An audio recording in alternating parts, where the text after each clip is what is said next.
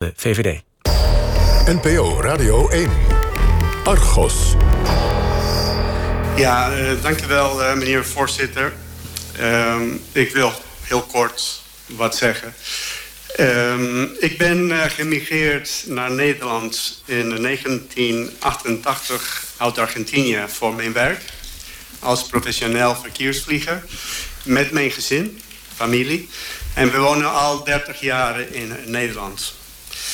Ook als Argentijnse burger, maar sinds 1995 ook als Nederlandse staatsburger. En uh, ik had uh, verwacht van het eerste wereldland dat een echte bescherming voor mij en, en mijn familie. En dat heb ik niet gehad. Ja, dat was oud-Transavia-piloot Julio Potsch afgelopen maandag voor de rechtbank in Amsterdam.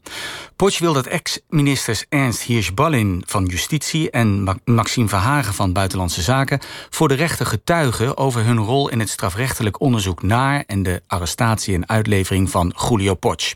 U weet nog wel, de Nederlands-Argentijnse piloot werd in 2017 eh, door de rechters in Argentinië vrijgesproken van deelname aan ernstige misdaden gepleegd tijdens de Argentijnse junta in de jaren 70 en 80. Eh, hij zou hebben meegedaan aan zogeheten dode vluchten, waarbij tegenstanders van de toenmalige dictatuur levend uit vliegtuigen werden gegooid. Maar daar, werd, uh, daar bleek volgens de rechters totaal geen bewijs voor te zijn. Alleen had Potsch toen al meer dan acht jaar gevangen gezeten. En nu eist hij 5 miljoen euro schadevergoeding van die Nederlandse staat.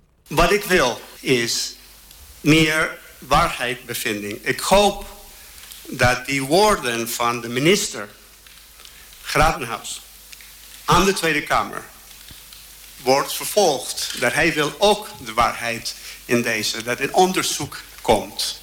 Dat is het enige wat ik uh, vraag. Ja, volgens Potsch heeft de Nederlandse overheid een kwalijke rol gespeeld in die zaak. Zo vertelde Nederland destijds aan Argentinië dat Potsch naar Spanje zou vliegen, zodat hij daar kon worden gearresteerd en uitgeleverd aan Argentinië, terwijl er op dat moment nog nauwelijks concrete bewijzen tegen hem waren. Om helder te krijgen hoe ver de staat over de scheef is gegaan, willen de advocaten van Potsch, Geert-Jan en Carrie Knoops, zeven betrokkenen voor de rechter laten, door de rechter laten getuigen. Onder, onder wie dus oud-ministers Hirschballin en Verhagen. Maar daarvoor moesten zij maandag eerst de rechter zien te overtuigen. Dit zei Geert-Jan Knoops. Voorzitter, het centrale verwijt dat de staat aan de heer Potsch maakt... namelijk dat hij in complottheorieën denkt... moet naar het Rijk der Fabel worden verwezen. De feiten en ook de zogenaamde hogere belangen... zijn niet complotten die de heer Potsch heeft bedacht... maar volgt direct uit objectieve bewijsmiddelen... die het verdienen om nader te worden onderzocht... en vandaag het getuigengehoor. Ja, Potsch baseert zijn eis grotendeels op een uitzending... die wij met Argos eind vorig jaar maakten. Daarin legden we bloot hoeveel gekke dingen er eigenlijk zijn gebeurd in deze zaak. We citeerden onder meer bronnen bij de politie... die aangaven dat Nederlandse regisseurs aanvankelijk weinig brood zagen... in de aangifte tegen Potsch. Want die beschuldigingen waren namelijk puur gebaseerd op opmerkingen... die anderen uit de mond van Potsch zeiden te hebben gehoord. En ook onthulden we interne politiedocumenten... waaruit blijkt dat toenmalig minister Hirschballin... persoonlijk opdracht aan de politie had gegeven... om toch met het onderzoek door te gaan wat een zeer uitzonderlijke stap is voor een bewindspersoon. De huidige minister van Justitie, Vert Grappenhaus, gaf kort na die uitzending opdracht voor een onderzoek naar mogelijke politieke beïnvloeding in de zaak Potsch. De onderste steen moest bovenkomen. Je zou zeggen, dan vindt Grappenhaus het vast ook wel goed als oud-ministers door de rechter worden verhoord. Maar nee. De Nederlandse staat vindt het veel te ver gaan om Hirschballin, Verhagen en anderen te laten getuigen over hun rol in deze zaak. Ja, en van die opstelling begrijpen de advocaten van Potsch maar weinig, bleek maandag. U hoort Carrie Knoops. In zijn brief van 18 januari spreekt de minister over het belang van duidelijkheid over in de media gerezen twijfels. In het verweerschrift wordt gepreciseerd dat het hier voornamelijk gaat om de bevindingen van de veelbesproken uitzending van Argos van 24 november 2018. In deze uitzending zijn nadere aanwijzingen aan het licht gekomen omtrent de motieven van de Nederlandse staat in de zaak Potsch. De minister hecht er klaarblijkelijk zoveel belang aan duidelijkheid over de feiten te krijgen dat deze uitzending de reden vormde voor hem om een onderzoek in te stellen. Waar de minister stelt dat een uiterste inspanning op zijn plaats is ten behoeve van de waarheidsvinding, vraagt de staat vandaag aan uw rechtbank om alle de potje verzochte getuigenvoren af te wijzen. Het is tegenstrijdig met elkaar. De woorden van de minister aan de Tweede Kamer dat de waarheidsvinding in deze zaak een uiterste inspanning verdient, brengt al een argument met zich mee voor toewijzing van onderhavig onderzoek.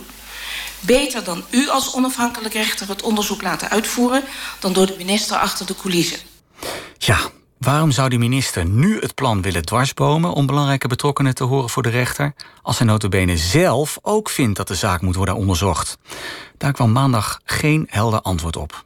Integendeel, de advocaat van de staat, Cecile Bitter, zei zelfs dat uit niets blijkt dat de Nederlandse overheid in de zaak Potsch vuil spel heeft gespeeld. Meneer Potsch legt de lat voor een voorlopig getuigenvoor te laag.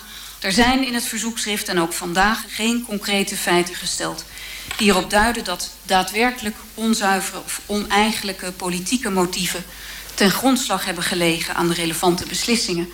En dat zal nodig zijn om aan te kunnen tonen dat de staat onrechtmatig jegens de heer heeft gehandeld. Potsch baseert zich uitsluitend op geruchten en vage aannames, vindt de landsadvocaat. Ze heeft ook kritiek op de Argos-uitzending waarin de interne politiedocumenten zijn genoemd. Die documenten hebben we destijds aan twee deskundigen voorgelegd en die vertellen in de reportage ook wat er aan de hand, wat er aan de hand is, wat erin staat. Maar om onze bronnen te beschermen hebben we die niet openbaar gemaakt. En ja, Volgens de landsadvocaat is daarom niet vast te stellen wat de precieze waarde van het stuk is. In haar verweerschrift betwijfelt ze zelfs of het wel echt bestaat. Potsch-advocaat Geert-Jan Knoops ging uitgebreid in op die kritiek. U weet dat er een document figureert, bestaande uit zeven pagina's. Tegen zeven pagina's stelt een politiedocument... dat in handen is gesteld van het onderzoeksprogramma Argos... waarvan een depotakte is opgemaakt bij de notaris in kwestie. En dat door twee onafhankelijke deskundigen is ingezien... die dat ook hebben bevestigd in de uitzending... maar ook door middel van de verklaring die we hebben bijgevoegd. Daar komt een glasheldere en concrete aanwijzing naar voren... dat de toenmalige minister van Justitie zich rechtstreeks en persoonlijk heeft ingelaten... met het onderzoek van de heer Potsch. Alhoewel de staat dit afdoet als speculatief... in het verweerschrift blijkt uit meerdere objectieve bronnen dat van een persoonlijke inmenging wel degelijk sprake is. De Roos, u vindt hem nog terug in randnummer 71 van ons pleidooi, heeft duidelijk verklaard uh, in zijn uh, bijlage 29, dat is een verklaring, deskundige verklaring van professor De Roos. Hij zegt daarin, uit dit procesverhaal blijkt onder meer dat de toenmalige minister van Justitie, Hisbalin, sterk heeft aangedrongen op nader onderzoek in deze zaak haakje, het onderzoek tot dan toe had nauwelijks iets opgeleverd, haakje sluiten. Een dergelijke bemoeienis van de minister met een concrete strafzaak is uitzonderlijk. Einde citaat. Dr. Jelle van Buren, universitair hoofddocent Universiteit Leiden, politiestudies. Citaat. Uit de documenten die u mij liet zien blijkt dat er in ieder geval betrokkenheid is geweest van de minister van Justitie op dit dossier. Twee, dat zegt dat de minister zich in ieder geval actief heeft bemoeid dat gebeurt wel eens in dit soort internationale zaken, maar niet heel erg regulier. Uit die gegevens blijkt zonder klaar dat de heer Hiers destijds vanuit zijn rol als minister dus een actieve rol heeft gespeeld in de, zeker de beginfase van het onderzoek. De staat noemt die inmenging in het verweerschrift heel normaal. Professor De Roos noemt die daarentegen uitzonderlijk en Van Buren zegt in ieder geval niet regulier. Wat daar ook van zij, meneer de voorzitter, wat daar ook van zij, de wijze waarop die inmenging tot stand is gekomen... roept prangende vragen op die aan de minister, oud-minister moeten worden voorgelegd. De minister heeft op grond van artikel 127 van de wet op de rechtelijke organisatie... de bevoegdheid om aanwijzingen te geven... betreffende de uitoefening van taken en bevoegdheden van het Openbaar Ministerie. Een dergelijke aanwijzing dient a. schriftelijk te worden genomen... en b. moet worden voorgelegd aan het college van procureurs-generaal. Daarvan blijkt niet uit de stukken. De staat trekt het bestaan van dat document in twijfel... maar is ook niet in staat of genegen een verklaring te geven... waarom Argos dat stuk wel heeft. En middels blijkt in productie 31 er zelfs een notariële verklaring ligt... van een notaris die het stuk heeft gezien. Juist die opstelling, voorzitter van de staat... in deze toont aan dat juist het horen van de heer Hierspalien de waarheid kan dienen, omdat de staat die kennelijk niet wil prijsgeven. Dat thans nog de relevantie van het horen van de Hierspalien kan worden betwist, is dan ook volstrekt ongeloofwaardig. Ja, u hoorde het. Advocaat Geert-Jan Knoops nam lang de tijd om zijn punt te maken. Maar dat bracht de advocaat van de staat niet op andere gedachten. Zij bleef bij haar standpunt dat de rechter het verzoek om getuigen te horen moet afwijzen. Het blijft volstrekt vaag om wat voor document het precies gaat, wat de inhoud ervan is, welke betekenis eraan moet worden toegekend. En de verklaringen die daarover worden afgelegd, die maken dat allemaal niet duidelijk. En dan zouden wij hier een getuige voor moeten gaan houden over een document dat niemand kent, waarvan de inhoud niet duidelijk is en waarvan niet duidelijk is wat dat bijdraagt aan de positie van de heer Potsch. Enige concrete aanwijzing van de vermoedens die in het verzoekschrift worden geuit voor de inmenging als zodanig in de vorm van een opdracht. Want dat is het verwijt, een opdracht van de toenmalige minister van Justitie. Dat is in die Argos-uitzending uh, uh, gezegd. Enige concrete aanwijzing daarvoor is niet gegeven. Daar staat tegenover dat uh, uh, de in het verweerschrift al geschetste feiten er blijk van geven dat op begrijpelijke gronden is besloten een onderzoek naar meneer Potsch te starten, dat daarin op niet ongebruikelijke wijze is samengewerkt met het land waar de relevante feiten hebben plaatsgevonden. Dat op begrijpelijke gronden is besloten dat berechting in Argentinië de voorkeur geniet. En dat op juridische gronden informatie is verstrekt over de reisbewegingen van de heer Potsch. Voor het horen van de heer Hiers Balin, die als politiek verantwoordelijk minister van Justitie uiteraard werd betrokken bij gevoelige zaken voor het OM. Daarvoor zal al voldoende moeten zijn. Het pure vermoeden, en meer is het vandaag ook niet geworden, dat diens eventuele betrokkenheid was ingegeven door onzuivere motieven. En bij gebrek aan enige concrete onderbouwing hoort het niet zover te komen, want dat zou niet stroken met de rechtspraak die in het verweerschrift is uitgewerkt. Dat verzoek dat wordt geschraagd door vage speculaties en daar blijft het bij. En uit rechtspraak blijkt dat een verzoek tot het houden van een voorlopig getuigenverhoor bij die stand van zaken moet worden afgewezen. De Potsch, als hij de leeftijd van 80 zou bereiken in dit leven, en dat wensen we hem van harte toe, althans wij van deze kant van de tafel, zou een tiende van zijn leven in gevangenschap hebben doorgebracht. Als hij 80 haalt, heeft hij een tiende van zijn leven doorgebracht in gevangenschap, onschuldig. De staat, in onze visie, is daarvoor verantwoordelijk, op zijn minst medeverantwoordelijk. Dat lijkt ons feitelijk zonneklaar. De politieke rol van Nederland in dit hele drama is de laatste schakel, president. Is de laatste schakel die in het belang van de heer Potsch, zijn verwerking van het leed, maar ook voor de Nederlandse samenleving van belang is. En die laatste schakel dient in een rechtsstaat waar onze minister van Justitie de mond vol van heeft, die dient in een rechtsstaat te worden opgehelderd. En als dat niet gebeurt, dan is onze rechtsstaat geen knip voor de neus waard. Dank u wel. Ja, tot zover Geert-Jan Knoops afgelopen maandag tegen de rechter in Rotterdam. Ja, die politiedocumenten, die zouden wij uiteraard graag openbaar maken... zodat iedereen kan zien om wat voor stukken het precies gaat.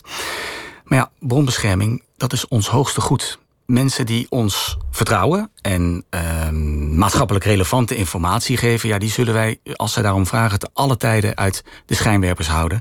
Ook als dit dus in deze rechtszaak leidt tot ingewikkelde toestanden. Niet getreurd, u hoorde het al. Minister Grapperhaus van Justitie wil dus een aanvullend onderzoek laten doen. Sterker nog, dat is al gaande naar de zaak Potsch. Dus nou ja, die interne documenten die worden binnenkort ongetwijfeld gevonden. Dat zou je zeggen. We houden, vertrouwen, we houden vertrouwen in de overheid. Een beetje. Over drie weken dan weten we of Potsch de getuigen mag horen... want 24 juni doet de rechter hierover uitspraak.